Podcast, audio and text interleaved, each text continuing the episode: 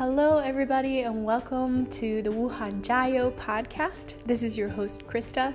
I am so excited that you have joined me today because I get to introduce you to my friend Paul Demina. Let me tell you a little bit about Paul before we welcome him onto the podcast. So, Paul and his family moved from the US to China in the year 2000 um, with the hopes of making a positive impact on the people there. Um, his wife Cheryl is a family doctor in Wuhan and she practiced in the States before they moved to China. Um, a little bit about Paul's background he um, got his undergrad degree in chemical engineering from NJIT, and before coming to China, he did research for a pharmaceutical company in New Jersey. Um, Paul and Cheryl are parents to four amazing kids, two of which are in the States. Um, the oldest is graduated and looking for a job in LA, and the second oldest is a nursing major at Villanova. They also have an eighth grader and a sixth grader with them in Wuhan. So, when the Deminas moved to China in 2000, um, they realized that by making a small impact on China, the Chinese people would multiply it to make a greater impact there and around the world world.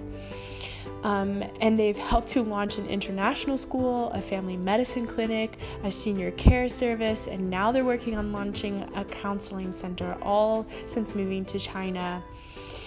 Needless to th- say, these people are incredible. I have really loved getting to know the whole Demina family um, since my time moving to Wuhan.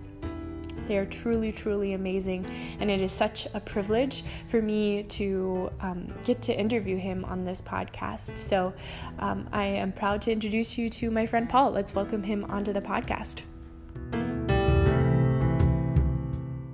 All right. Hi, Paul. Welcome to the podcast. Hey, thank you. It's great to be here. I'm so excited that you could join me here today. So I'm really excited about asking you about the first question, which is to name your three favorite things about Wuhan. It can be serious or funny, but only three things. Okay.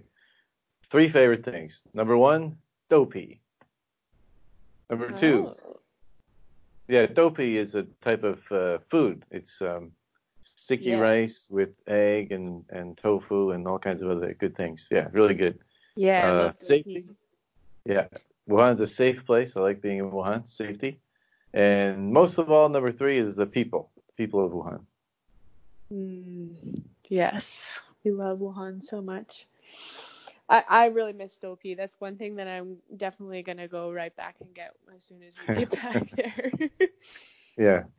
So, transitioning into a little bit w- about what is happening specifically right now in Wuhan with the, the, virus and everything, I would love if you could share about how many days you have specifically been in quarantine now. I, I'm really curious to know that. And then, um, just how has Wuhan as a city itself been impacted um, by this virus outbreak? What kinds of things have you seen change and just the city itself being impacted? Could you share a little bit about that? Yeah, sure. Yeah, we've been uh, in lockdown for seven weeks now. It's been almost 49 days. Really, today is the seventh end of the seventh week. Uh, whereas uh, you can't uh, travel, the the subways are closed, buses are closed, and taxis shut down, and things like that. But then also the airport and train stations, so it's not not able to leave the city. Uh, about two weeks into the lockdown, they actually instituted a, a complete lockdown on our community as well. And most apartment complexes around the city, uh, you're not able to leave the apartment complex. So that means you can't even uh, go out to go to the grocery store, which is inconvenient, but actually it makes sense because that's probably where most of the, you know, spread of the virus will be taking place. You're in a close close quarters with all those people in the grocery store buying stuff. Right. So so they needed to, to stop that as well course, that leads to the question: Well, how in the world do you get food if you can't go to the grocery yeah. store? But they've uh, arranged all these. Um, each community has a community committee which is responsible for uh, arranging group purchasing. So what they do is they send out on WeChat, which is a, a social media platform here. They send out a, a, a menu, kind of a, like a list sets A, B, C, D, and you could choose you know any or all of them, and you order it one day, and about two days later, the food is is here. You come and and you go pick it up. It comes to our community. Nice. Yeah. So that's uh, it's been really convenient. There, and in addition to that, you could also there are uh, stores like Walmart and other small shops who have other things, not their whole you know uh, inventory, but they have other things that you can order too to supplement what you get from the group, the, the community group orders. So we've really had we've had no problem, you know, getting enough food. We can't always get the things uh, that we want, you know, but as Mick Jagger says, you might not always get what you want, but you get what you need. So you know, it's okay. It's been it's been good, and um, we've we had all we've and it's been interesting because you know as a result of not having all the things we normally have, uh, we end up uh, my wife is really good at, at, being very creative at trying to figure out what goes with what, you know, and having creative uh, new ideas for meals. Oh, so it's been, yeah, right. I'm sure you got to be really creative with that. Yeah. So that's been that's been good. And um, in addition to food, you know, anything else we need, we're able to able to get. It's just a little harder, but it's it's not that bad. And uh, the kids, uh, we have two kids who are with us here at, at our house. Two of our kids are grown up and uh, are, are, left the house. They're back in the states, but uh, two of our younger kids are with us. They do their schooling online. Our international school has done shifted to online learning for the for the time being. Uh, we have uh, my wife and I meet with our team online. We do meetings that way, and we're able to do some things. And uh, thankfully, in my home, I've got a, a, treadmill and a pull-up bar, so I can still do exercising, and uh, so things like that. And we have a patio where my son is able to practice his basketball even. so it's been interesting. okay. Kind of loud, but interesting. Yeah. Yeah. so life goes on in different ways, but life goes on. Yeah. So I have not um, I didn't touch base with you about this before the podcast, but I have seen that you were able to have a part in um, getting a special delivery of mes- medical supplies from the states, mm, and yeah. I was really, really hoping you could tell us a little bit about that, like how that came about, the need for it, and then what what that impact has been like since the medical supplies arrived. Yes, yes, we uh, early on in the uh, lockdown, it became clear that uh, hospitals and community volunteers really needed more personal protective equipment, uh, suits, you know, these Tyvek suits and masks and uh, goggles, things like that. And so we started asking uh, people we know overseas if they could uh, help us with the ship, make a shipment of these materials uh, from overseas. The problem is uh, this um, lockdown occurred just at the just before Chinese New Year. And every year in China, just before Chinese New Year, like the month before Chinese New Year, factories they they really stop working. They really slow down production. Uh, and then so that was happening. The companies that make these things, they hadn't been working in weeks. Then there's Chinese New Year, and then there was the lockdown. So there was a tremendous short. All of a sudden, there's this tremendous need, but also a tremendous shortage of personal protective equipment here. So just to fill in the gap between the time that they needed it and the time that you could start working again on the on the factories. We just needed a a, a shipment of uh, personal protective equipment. So we're able to find some uh, donors in the states who donated uh, over 140,000 masks uh, and uh, some about wow. four or five thousand gowns as well. And so a, a, project like that, you have to first you have to find the stuff, then you have to find a way to get the stuff here, yeah. and then you have to find a way to distribute it to the people who are most in need. So there's really mm-hmm. three parts of the project, and uh, our team got together, and we, uh, our team, and also a team from our international school and a, local coffee shop also got involved. We all worked together and um, we were able to get these things over here. A company called Sinotrans shipped them, uh, and Air China shipped them for free. We just had to pay like the fuel surcharge tax, and, and then we had mm-hmm. them. They flew them to Shanghai, and then from Shanghai we were able to take them by truck to Wuhan. But then we still had to get them to six different hospitals who needed them, and we had to divide up oh the shipment. So wow. we had to ask special permission to be able to leave, and we needed a place to do that, right? So thankfully, since our school is not being used at the moment, you know, we were able to yeah. get permission to use the uh, the lobby of our theater Uh, it was a big open space, a very high ceiling, perfect for it, and uh, right near the road, right near the driveway. So we were able to park the Mhm. truck there. But our our school doesn't have a pallet jack. We're not a warehouse, so we had to actually unload 13 pallets of boxes by hand onto the Oh my ground goodness. sort them out. It was 740 boxes. We had some people helping us, and, and it was a fun day. It was good to be able to get out of the house for for the first time in several weeks. But got over to the school and and got to uh, uh, you know organize that shipment. And now they've been delivered. All of the hospitals have come and picked up their their parts of the shipment and. And they've been a, a blessing to the people in the hospital. So it's it's been good. It was a lot of work. It was a lot more work than I thought it was going to be but it was uh, it was really worth it. It was it was very rewarding. Yeah, the other cool that's- thing is since we got to get out to the school, I was able to raid the refrigerators in the school and I found a box of Magnum bars. That's So amazing. that's I love Magnum that. Bars. So I, I was able to get four Magnum bars. Ooh, yes, your treat. That's amazing that you were able to get all the supplies and bring them over. I think that's an incredible story. Yeah, it was it was it was very. I learned a lot. I learned a lot doing that. Yeah.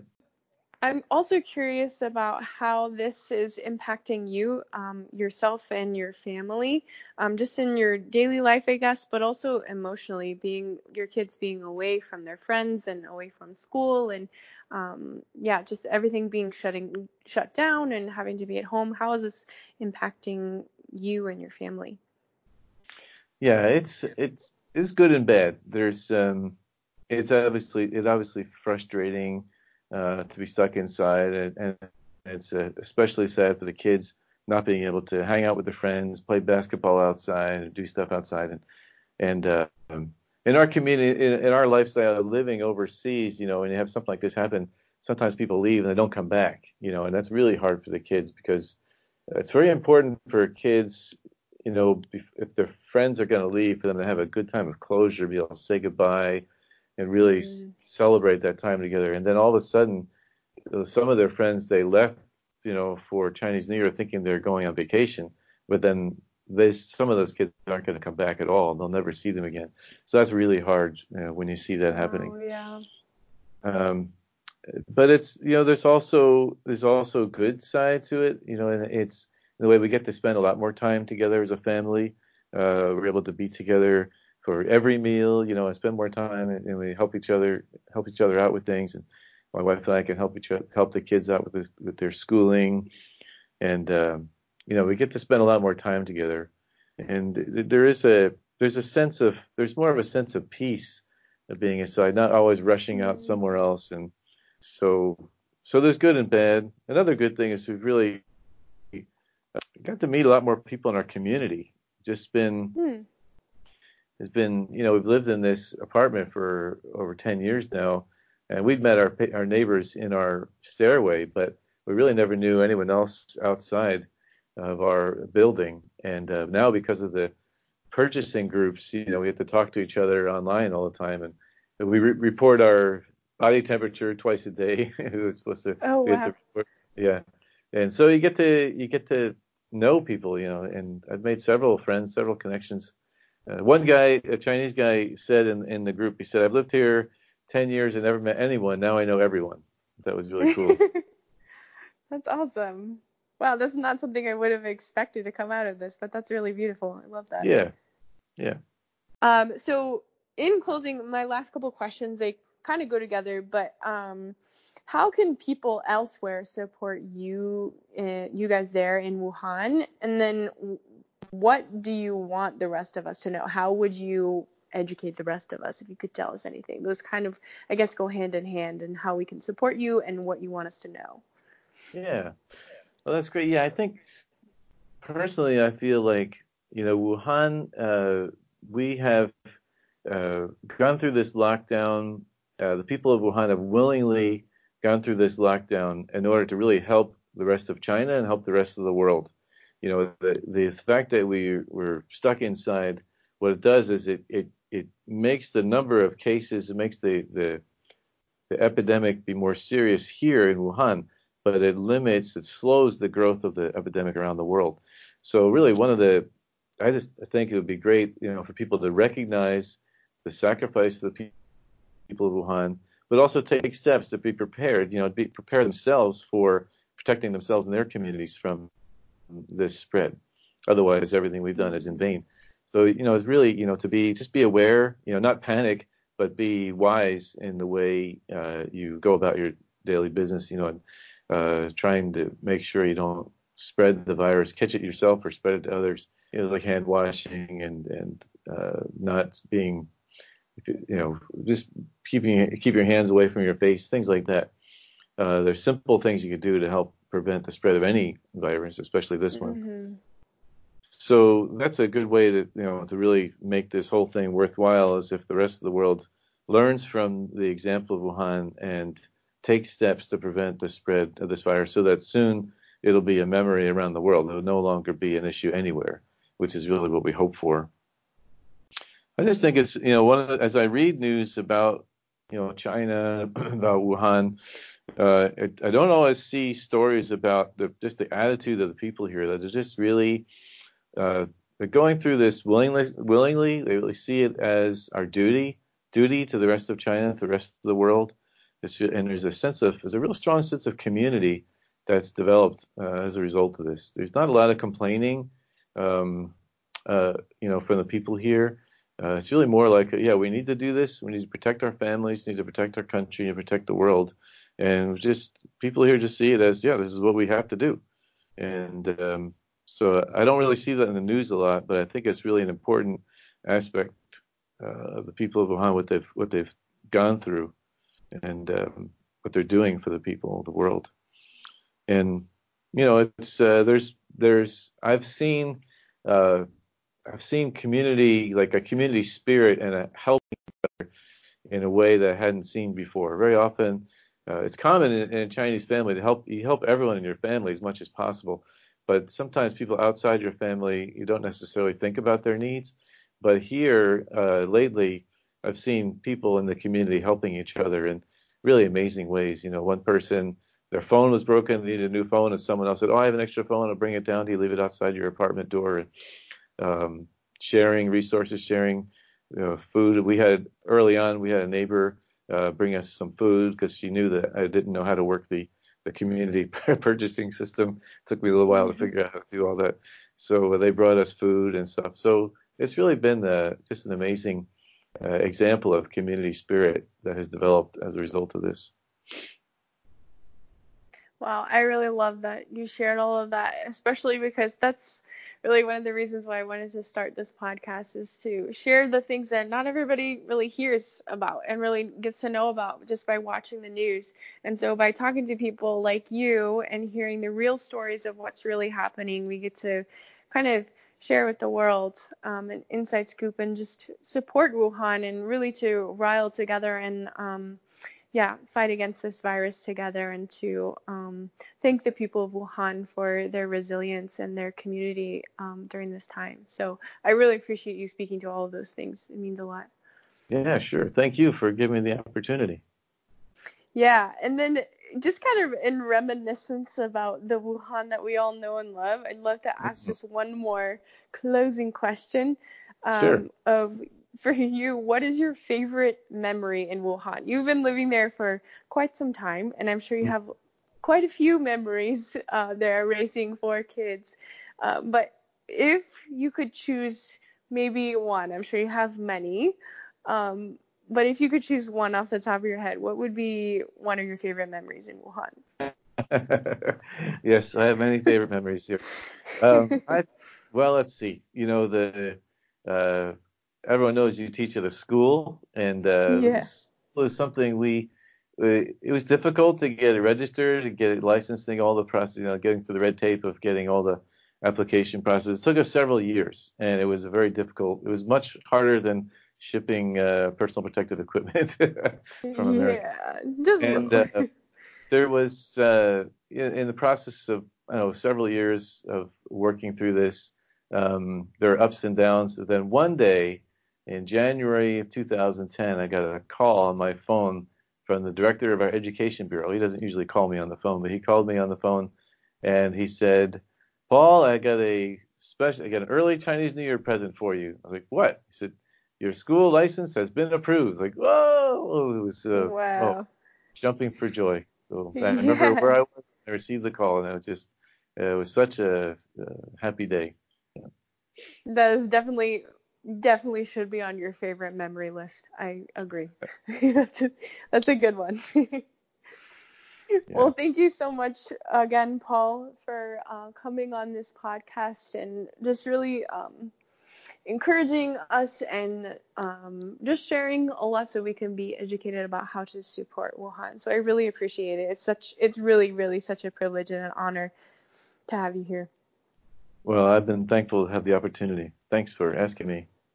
Yeah, and I miss you guys so much, your whole family. I can't wait to see you again in Wuhan when I can be back. Yes, someday soon. We'll look forward to seeing you here too.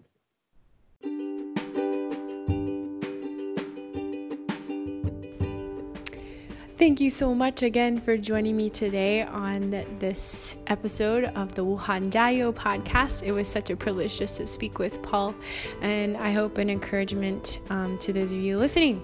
So I'll see you guys next time. Bye.